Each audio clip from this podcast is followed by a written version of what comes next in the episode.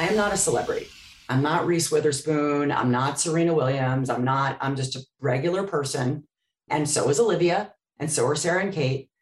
And so are all of us, right?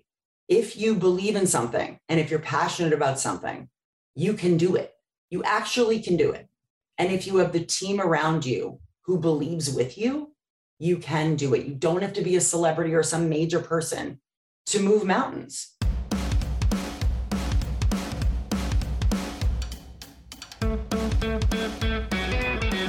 Karen Cahn credits the beginning of her entrepreneurista journey with becoming a feminist after a few years of her career were spent monetizing primarily male creators at YouTube.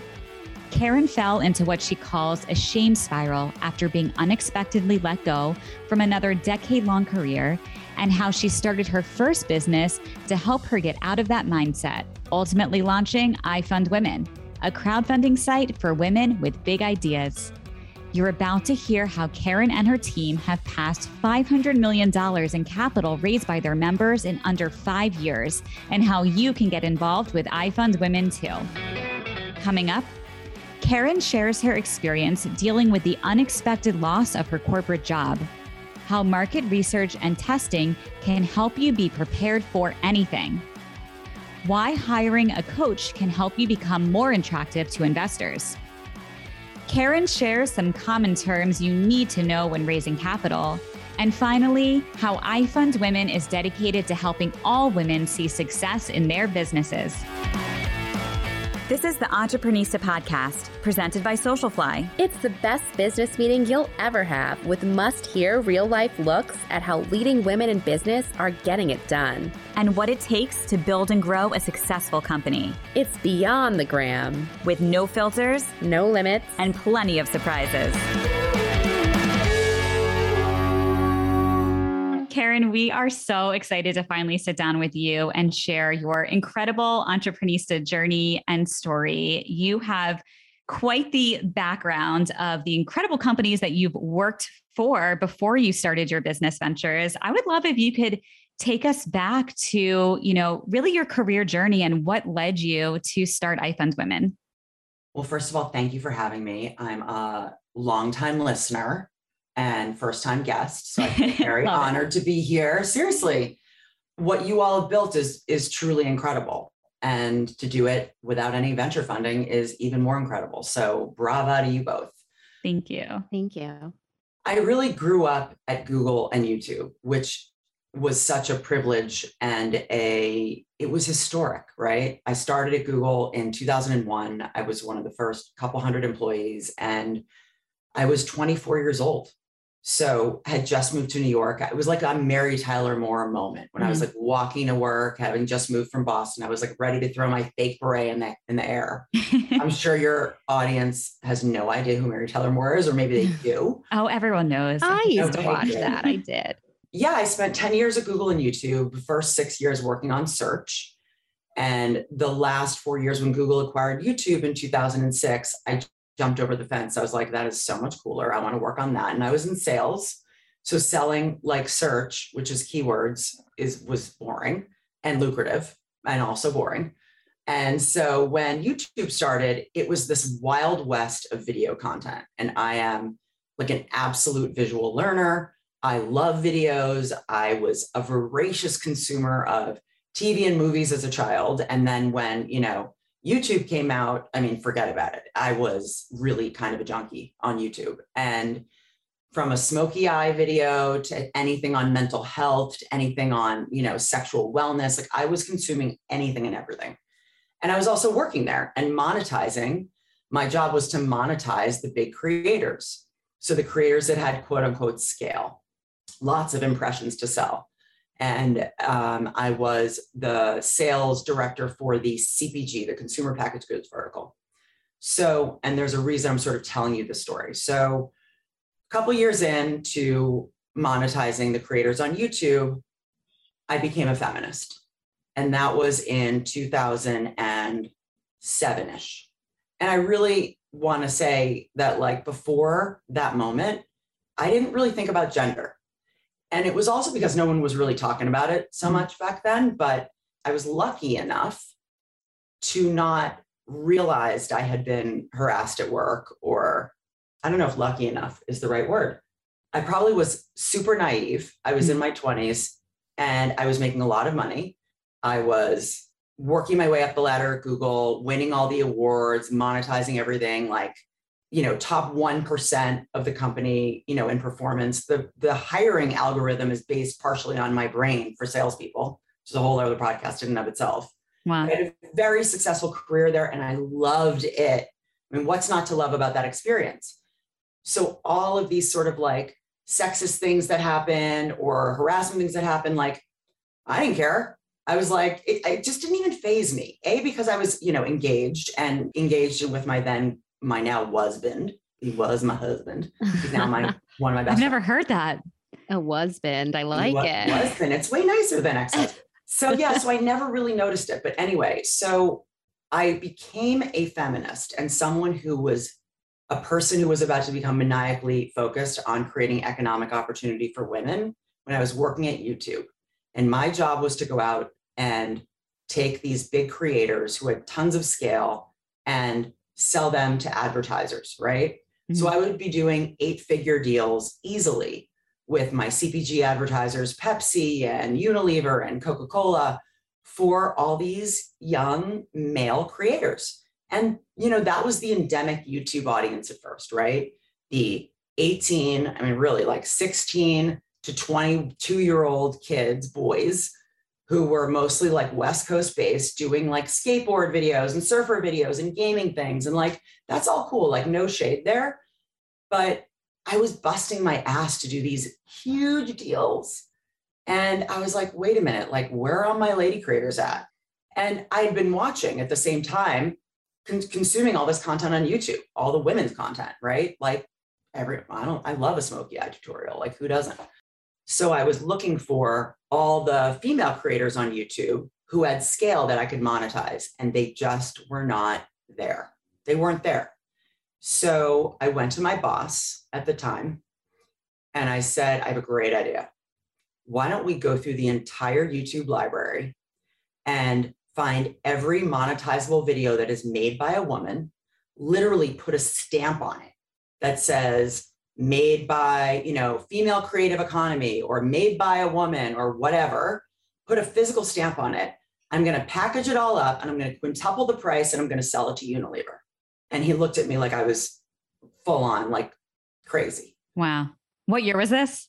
2007. Okay. And he said, it's an okay idea, but like, do brands like really care? And also, it's illegal, which it was. You can't go and pluck people out by perceived gender, right? It's discrimination. So, like, yes, it's illegal. He's like, but we can't do that. Like, there's just too many videos. And I was like, we can do whatever we want. Like, of course we can do it. Like, if there's a will, there's a way, but there was no will. So I sort of stuck this idea of a YouTube for women in my back pocket because I was like, there needs to be a YouTube for women, not only because we needed to shine a bright light on female creators to help them monetize, but also because at that point, the comment sections in YouTube videos were becoming repulsive.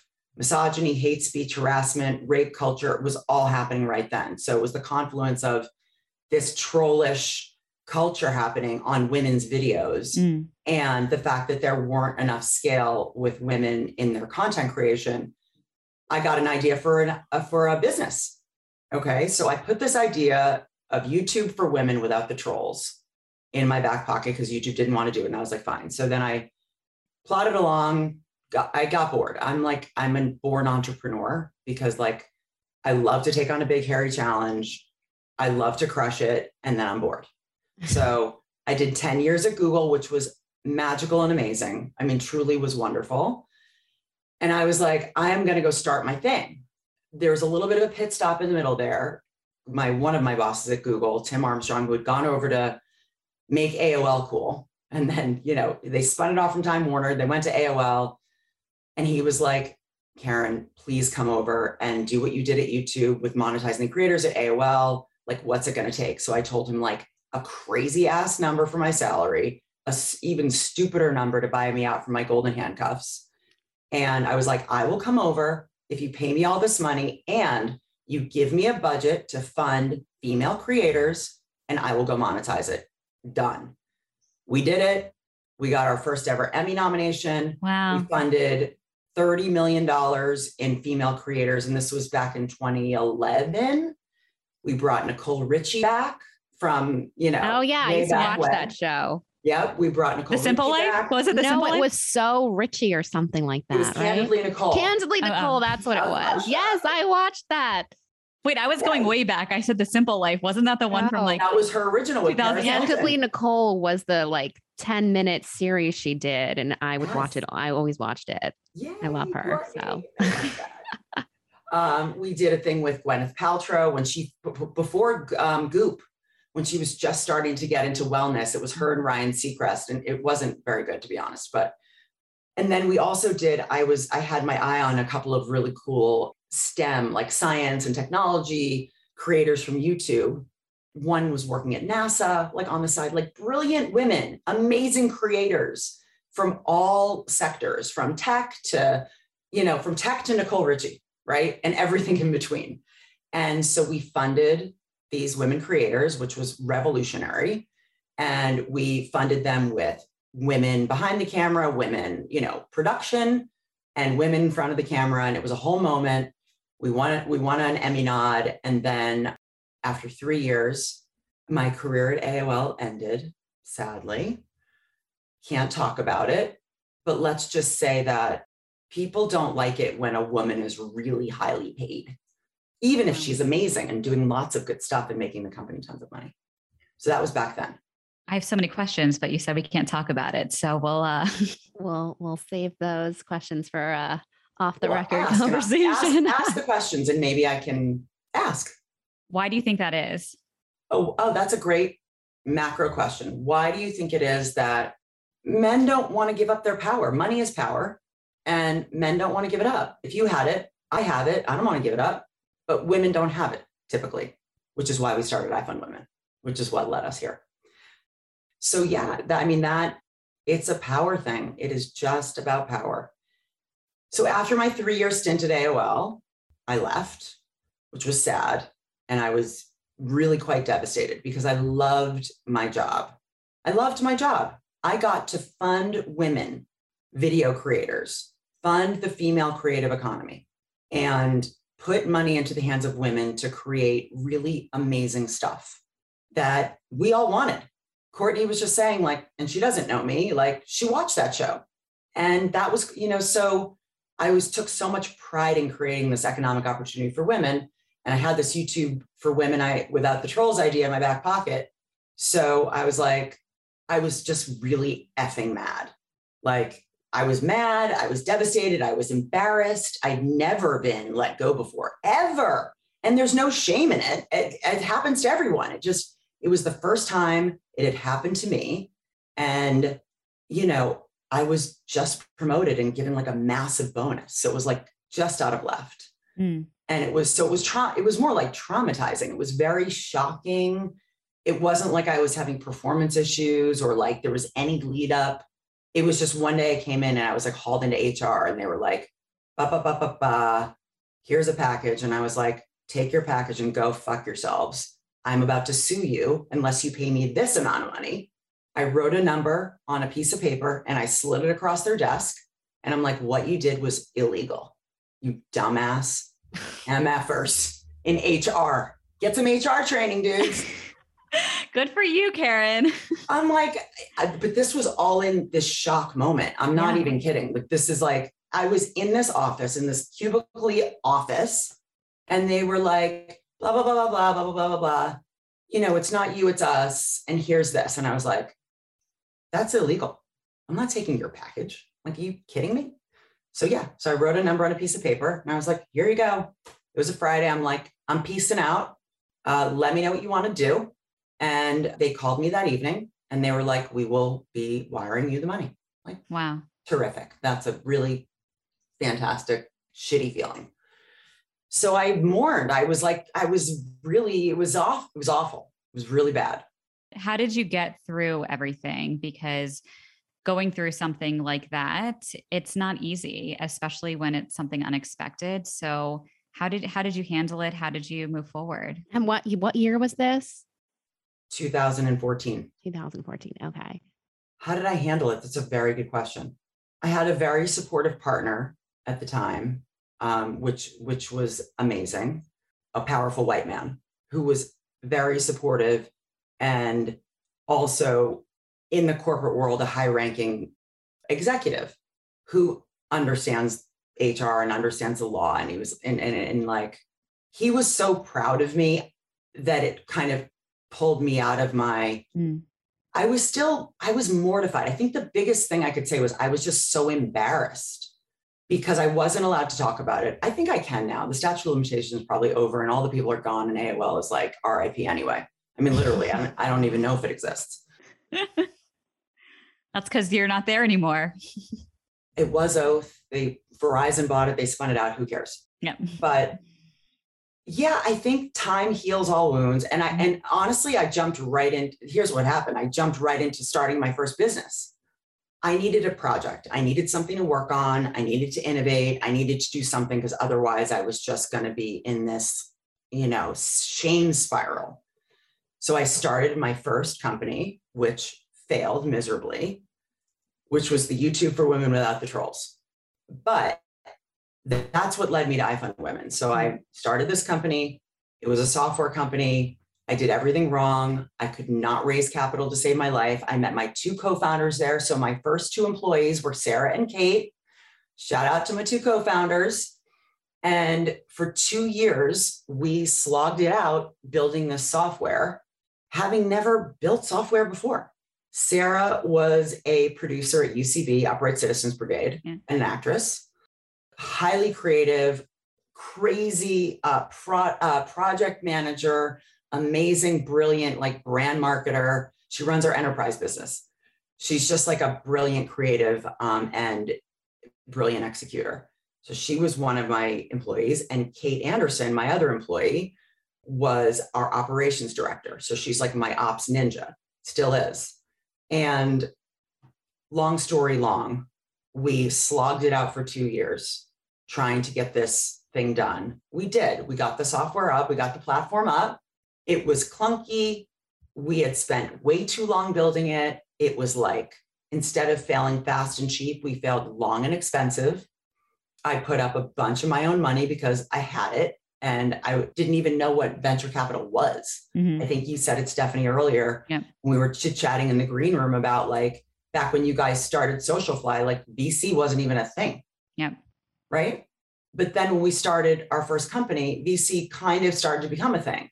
And I was pretty highly connected and started to try to raise venture capital. And the thing about coming out of a place like Google, you're totally brainwashed into thinking that everything you do from here on out is going to be gold Mm. right? You're going to be able to raise capital. Every idea you have is brilliant. It's, you know, you're really brainwashed into thinking that. And I'm not an arrogant person at all. Zero. I'm definitely confident and I'm exuberant and I'm an extrovert, but I'm not arrogant in the least.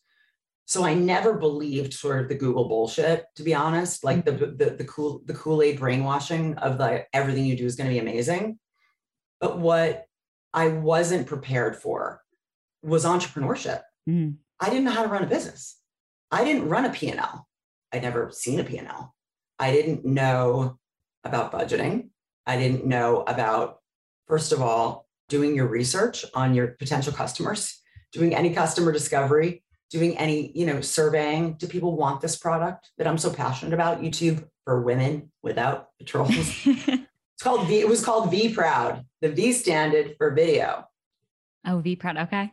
Yeah, vproud.tv. So I was like so focused on building this thing because I think I was just angry and mad and was discriminated against, you know, and it all just was like I poured it into this platform. And that's not the reason to start. And it's not that it's not the reason to start a business, but you have to have like other people that want this product. It can't Right. just be for you. Some market research first. Yeah. So we were running out of money. We could not raise ca- venture capital at all. We did so many meetings, couldn't raise VC. We had revenue, Um, we had a product, it was clunky. We didn't have a lot of users. We had to buy traffic. It was mortifying. Did everything like ass backwards. And as a Hail Mary to save the company, we did a crowdfunding campaign. And it was in that moment when I was doing that campaign when I was like, wait a second. And this was back in the days where it was Kickstarter, Indiegogo, or GoFundMe for personal charity. But it was really Kickstarter, Indiegogo. So we did Kickstarter because that was the cooler one. And it was in the moment we were doing the Kickstarter. I was like, wait a minute. This crowdfunding thing is, first of all, just sales and marketing, period. Anybody can do it, whether you're B2B, B2C, it doesn't matter. It's about your ability to go out and sell your vision, your dream, your product, your service, your mission, whatever, to people who you know who want to buy into it. Mm-hmm. And as a salesperson who started off as a telemarketer and then before that was a door to door salesperson for a coupon book, I was like so used to making like 80, 80 phone calls a day or 10 stops, door to door stops a day. So, like, that didn't bother me.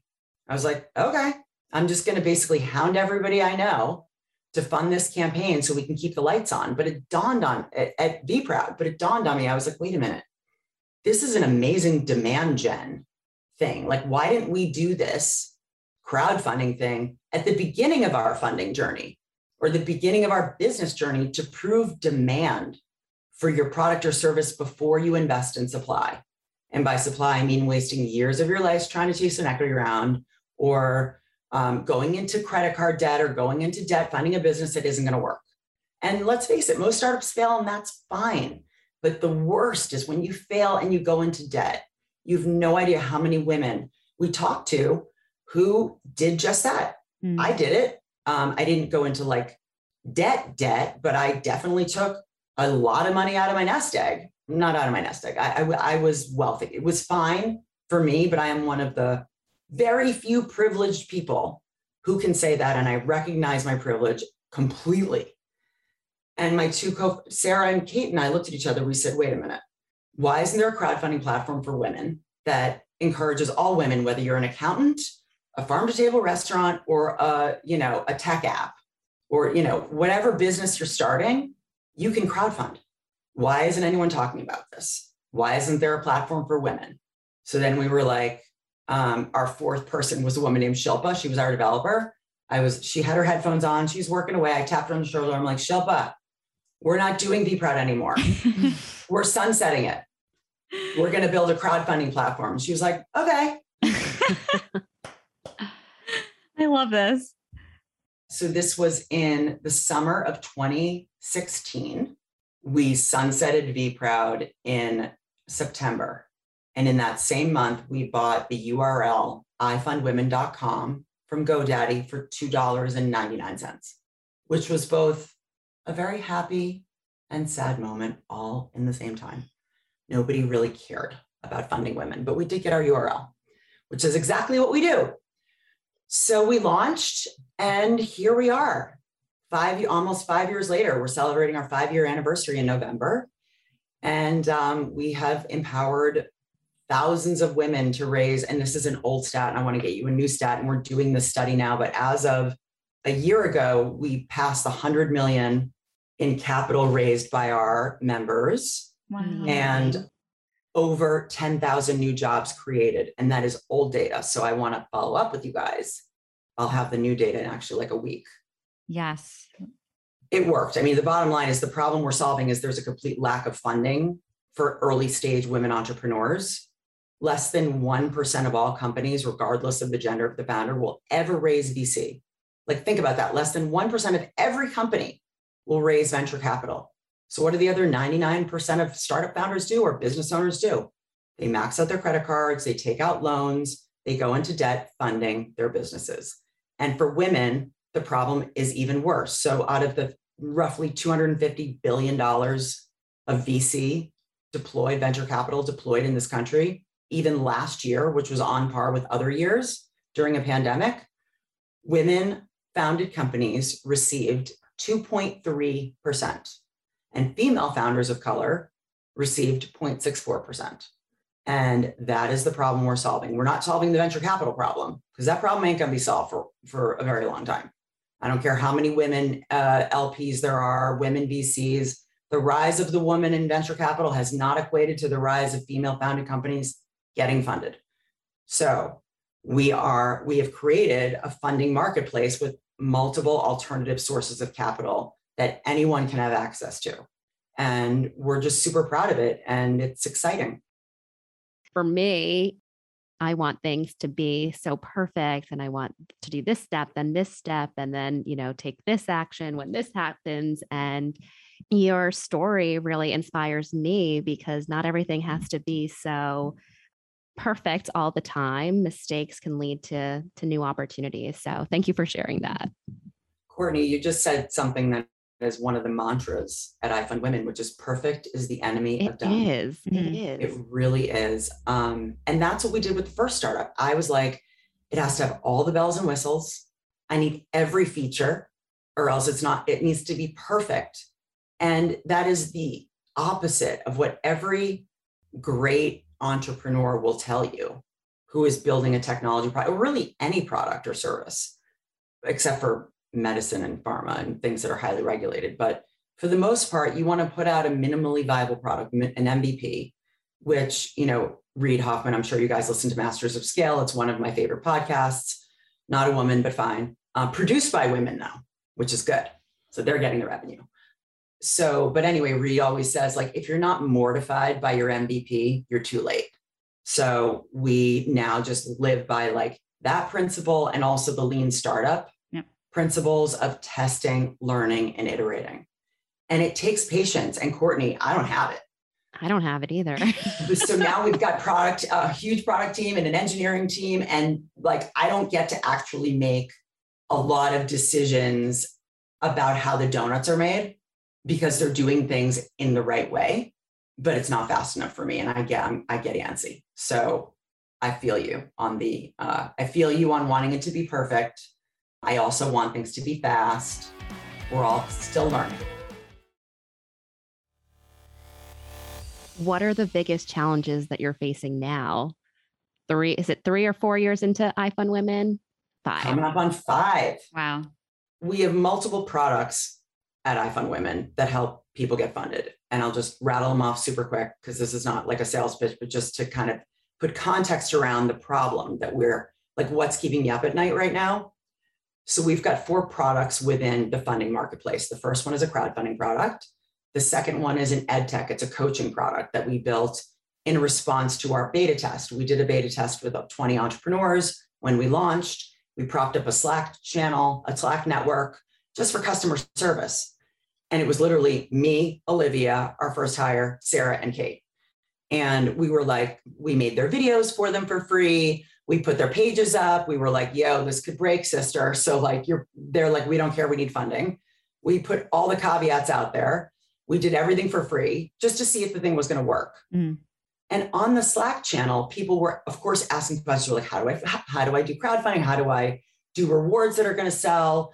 What about my hero image? Do I need a video? Blah, blah, blah, all those basic things. But then the questions started to become about how do I track this? So I would say, oh, just put your Google Analytics pixel and your Facebook pixel in your page, in the code in your page, and you'll be fine. It wasn't even code, it was like we'd coded it. And the entrepreneurs were like, you're speaking another language, Google lady. Like, what do you mean? So it's like, oh, oh, all right, well, let's hop on a Google Hangout, which it was back then, a little bit before Zoom we'll share screens and I'll set your Google Analytics up for you.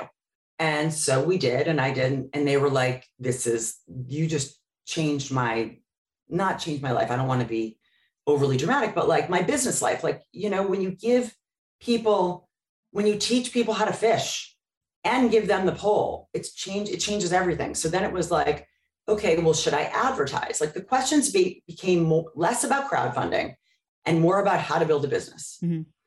So we thought to ourselves, all right, well, we got to start. I, I don't have time and we got to monetize this. So the second product we built, and we actually raised VC to build this because at this point, it was about a year into it. We already had revenue and traction. We had probably like 500 customers. And we felt confident enough to go out and raise a round of venture capital, which was our first, which was our seed round. What was different this time when you went out to raise? And what did you learn from the first time around? Well, the first time around was just, I literally didn't even, I didn't know the language. Mm-hmm. I didn't know what the words meant. I didn't know common stock versus preferred versus a safe note versus convertible note. I, I literally didn't know the glossary of terms when we went out the first time. I knew nothing about venture capital. I've never taken a, you know, I didn't know anything about corporate finance. I mean, truly, I didn't know anything about the process. And so this time, what we did differently was one, we we were educated. We knew what we we knew. We had studied. And I think even more important than that, we were smart enough to know that we needed to hire a coach. Mm-hmm. We needed to hire a coach to help us raise this round. And we did. And if I can give her a shout out, her name is Annie Evans. She runs a company called Dream Ventures. You guys know Annie? We just recorded yes. with her two weeks ago, and yeah. we have an, another business, and Annie's actually helping me with the raise for that business right now. So, yes, Annie is the best. And I told her we were recording with you today. oh my gosh. She gave you a shout out in when we uh, recorded her episode. We were talking about you for a moment. Okay, I swear on my life, this was not this was not planned. And I haven't oh. spoken to Annie in a while. Like we speak like on Instagram, but like yeah. this was not planned, audience, just so you know. yeah. So Annie, so funny. Sometimes I'm like, you are like dead eyes, but that's what you need. That's what you need to be. You need to be a robot. It's all about numbers mm-hmm. and you need to just stay on message, no long emails. Like I am so loquacious. I can't shut the F up whether I'm talking to you or I'm emailing you, I want to give you every detail. And she would edit my emails. She'd be like, dude, no one is going to read this. and she would write me back two lines that literally synthesized my 25 paragraph email. And she's like, send this instead. And I sent it and it would work. I mean, she's really like brilliant. Yes, she is. How, at what is going to be attractive to investors and how to phrase things and no exclamation points, none of the, you know, language that women, including me, tend to use, like, sorry, or I just think, or, you know, there's a Chrome plugin that you can get rid of that. I think it's called I'm sorry. Seriously. Oh, I didn't know about that. That's there's a, a Chrome plugin, and I believe it's called I'm sorry, where it detects in any of your emails, it highlights words almost like Grammarly for in phrases that make you sound weak. Wow. Wait, what was it called again? I'm sorry. We've got to look this I up. I think it's called I'm sorry. So Google Chrome extension, I'm sorry, you know, like something like um, language, women, being stronger. I don't know what the Google terms would be. I haven't worked there in a while, but yeah, I think it's called I'm sorry. Anyway, so I hired a coach. I hired Annie. We raised the round we actually did it in a very innovative way and i'll tell you about it since since you guys are potentially embarking on this. So i didn't have the will bandwidth energy as a single mom of two kids um, one of whom was you know he has mild cerebral palsy and at that time was going through surgeries and we were flying around the country. Like i had a, so much on my plate. Not that all of us don't I'm not any more busy than other people. But when you add a sick kid into the mix, it kind of changes, you know, mm. your dynamic of it a lot. And I was like, Annie, I know we need to raise this round. And I can't fly all over creation to do it. And also, like, the data doesn't lie. Women were getting 2% of funding then. Like, it hasn't changed. So Annie brilliantly came up with this idea of having an off road show. I actually named it. So it was my name, but Annie's concept. Mm-hmm. So the idea was one of the companies that had funded on iFund Women called Luminary, which is a co working space in New York, which you guys know. Yeah. They raised 350 grand. Cate Luzio, God bless her, she just crushed it, raised 350K in cash to open up their space. She's like, I do not want to be VC funded. I want to bootstrap. I'm going to crowdfund. I believe in it. And she got her memberships. Like she sold memberships through her campaign, which was a super smart strategy. And so Annie said, why don't we have a beautiful event at Luminary so people can have a full experience of what iFund Women is, which was genius, genius, genius. And she said, and by the way, forget Sand Hill Road in Silicon Valley. There's plenty of money in New York for women founders. In fact, it was the time when these funds that were popping up that were, you know, funding Daily Harvest and, you know, The Wing, RIP, and, you know, all of these female, uh, female founded brands out of New York. There's this cohort of funds, women run funds, and they all invest together. And Annie has access to them. And so we created an event. We had a breakfast and a lunch, each 90 minutes, lather, rinse, repeat. So the format was everyone, it, was 20 investors all at the table together, which by the way was so fun. It was all women. They all knew each other. It was like Sallie Krawcheck, Rebecca Minkoff, like Lisa Blau, like it was there was it was the who's who of women investors in New York City and entrepreneurs. It was like a vibe. Like Annie created such a vibe, and I'm not cool. Like I am so not cool like Annie, and so I would have never had this idea. I would, you know, we had the substance, we had the business. So I came on with Sarah and Kate. We gave our spiel. We flew in customers from around the country, one from Portland, different sectors of businesses too, one from Portland, Minneapolis, and um, the Hey Mama founders, uh, Katya and Amri. Uh, they also raised on iFund Women, so they came. And so we had time for the customers to talk about why iFund Women, why they chose us over you know, raising money on another platform. And then we had time for Q&A and they had amazing swag bags from products that were all curated from iFund Women entrepreneurs. We gave them the whole experience. And the reason for them coming, we were very specific, or Annie was specific, like, we are raising a round of capital. Here are the terms. If you're interested in coming and hearing about it and writing a check, you are invited. So it was a very purposeful um, it wasn't like a party hoping to get, you know, it was we are raising capital and here's how we're doing it. And that's how we got it done. That's incredible. How much did you raise in that round? So we overraised, which is is not bad. We only wanted to raise 750 mm-hmm. At a $5 million pre-money valuation. We were only raising 750 because I didn't want to like dilute too early. We ended up raising 2 million. It was oversubscribed. And and and we needed that money. Mm-hmm. we needed that money karen. I feel like a good fellows right now. We did. We needed them so it was it ended up being amazing. We raised 2 million bucks and we have not raised since so the good news is the employees still own the company which is great and we are much more valuable now so it's all good in the hood but yeah and we did common stock no preferred um, and for those women or men listening, basically, common stock doesn't give any of your investors any voting rights. They can't fire you, they can't tell you what to do.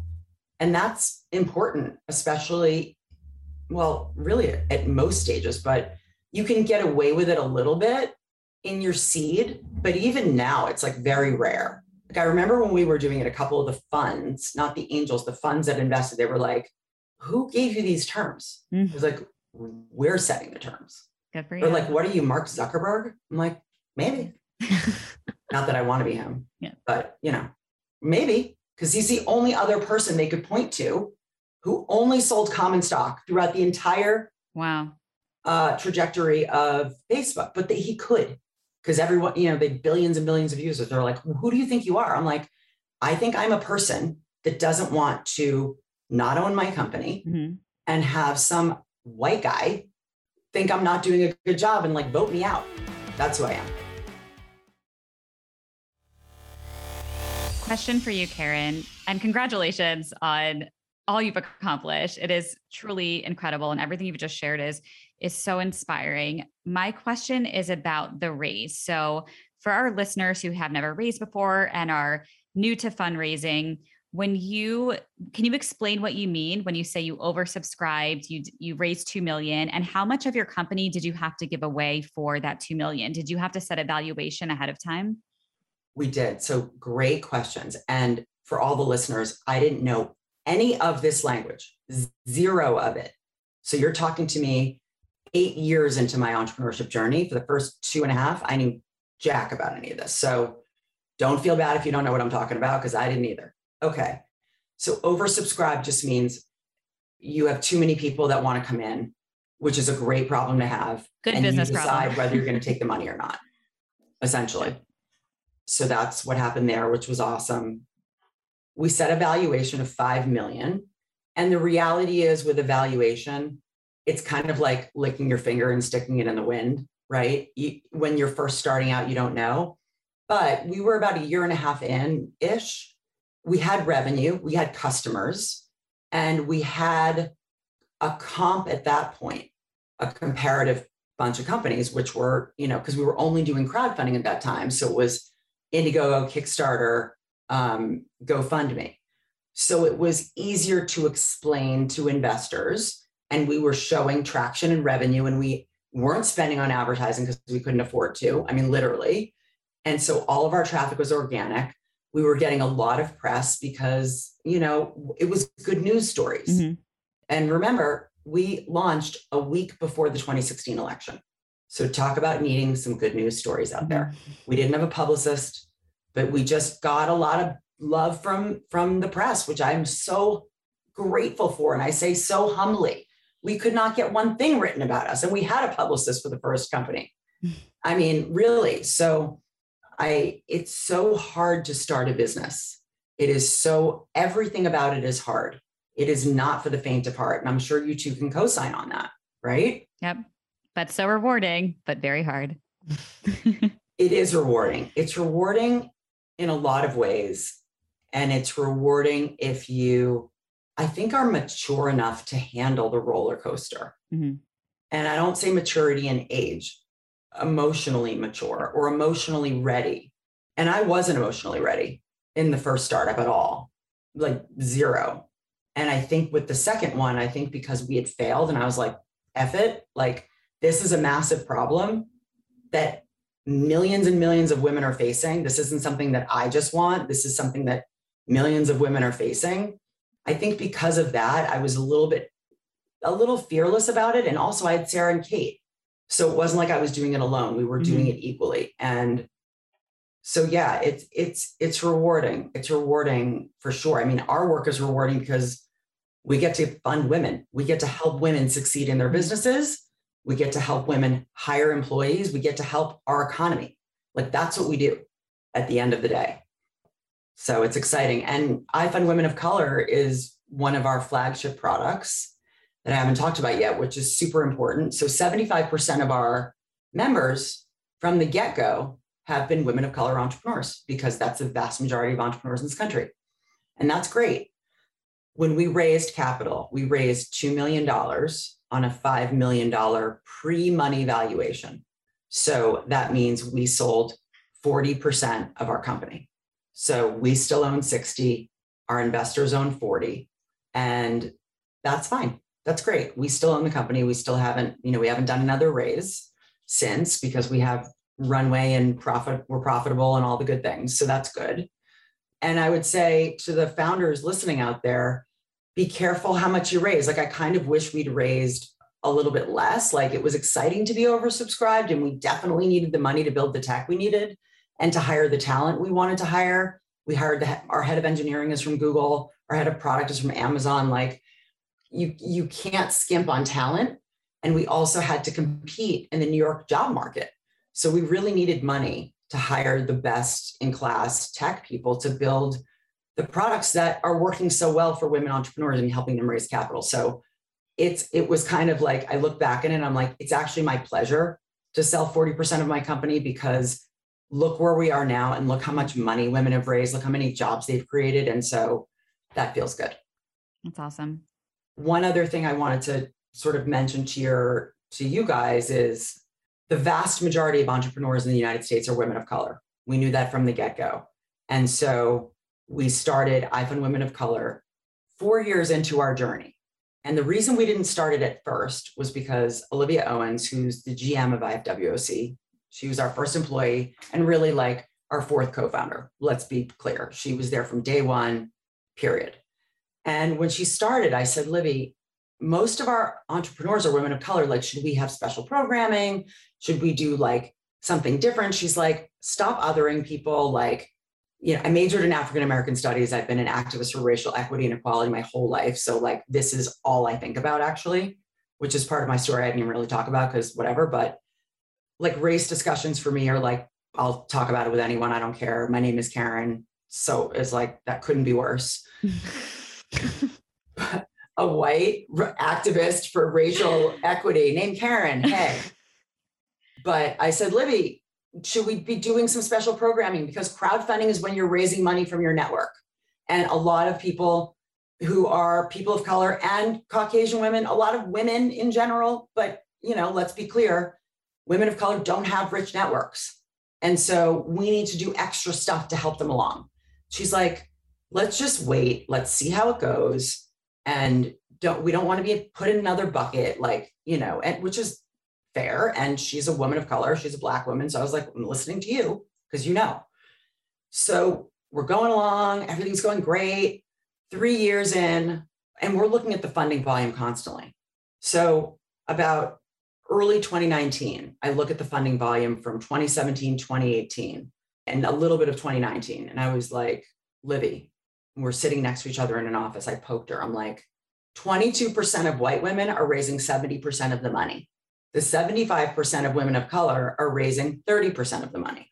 Not on my watch. Like, no way. I was like, go find an engineer, go find a product person. Mazel tov, you're now GM of iFund Women of Color. Hmm. Go do it. And she did it. And she announced it on stage at the Women's March in January of 2020. It was an epic moment. It wow. brings me to tears every time I think about it. It's incredible. And in one year, so it's been around for one year. This is or a year and a half, but in 2021, January of 2021, as we were closing the books on 2020, the dumpster fire of a year that it was, and the first year of iFund Women of Color's existence, we had taken the cumulative funding volume for all of iFund Women and brought it to parity 51% women of color, 49% non women of color. And obviously, women of color are not a monolith. There's all kind, you know, we all get that, but my point in telling you this story is number one, there's a resource out there. And women of color will largely tell you we've done so much data and research, we've done so much research on their pain points that yes, capital is the number one problem.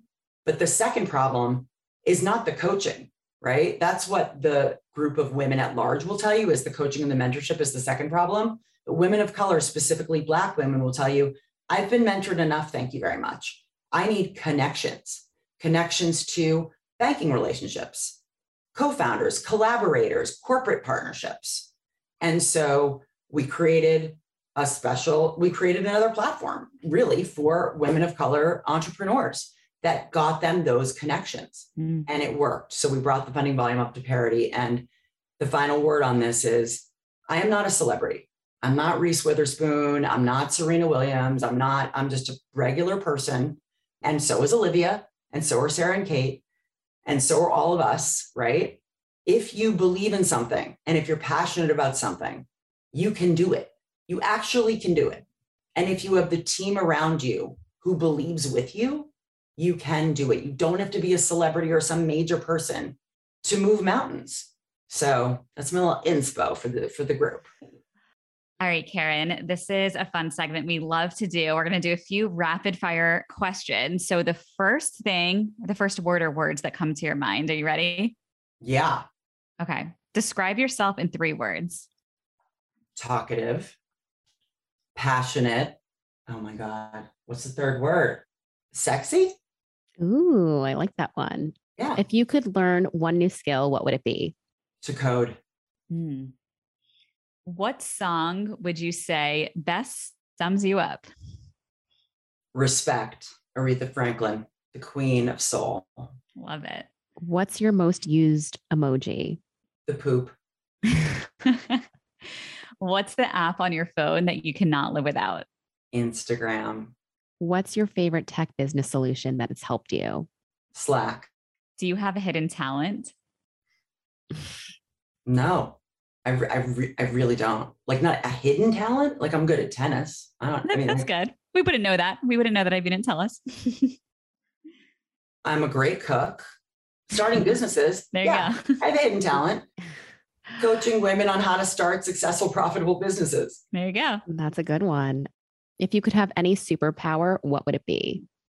To immediately shift the wealth in the world and make it equal between genders and races and continents, period.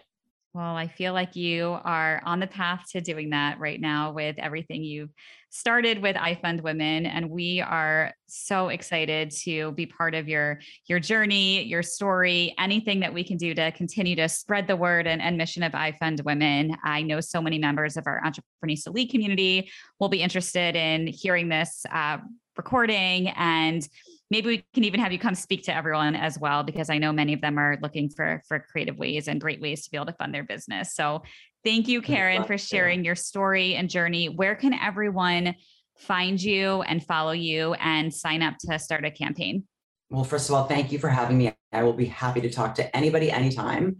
So you can find me at ifundwomen on all the socials ifundwomen.com if you go there and you don't know what to do, just click start your journey and we will take you to where you need to be. And then I'm Karen Cahn everywhere. So thank you for having me, girls. This was so fun. Thank you. I'm Stephanie. And I'm Courtney. And this is the best business meeting we've ever had. Hey, thanks for listening and leaving us a five star review. We'd really appreciate it. And we'd love to stay in touch with each of you. You can listen to all of our latest episodes at entreprenista.com and connect with us on Instagram at Entreprenistas. We'd also love to invite you to join the Entreprenista League, our private membership community for trailblazing women. You can head over to entreprenista.com forward slash the league. We'll see you there.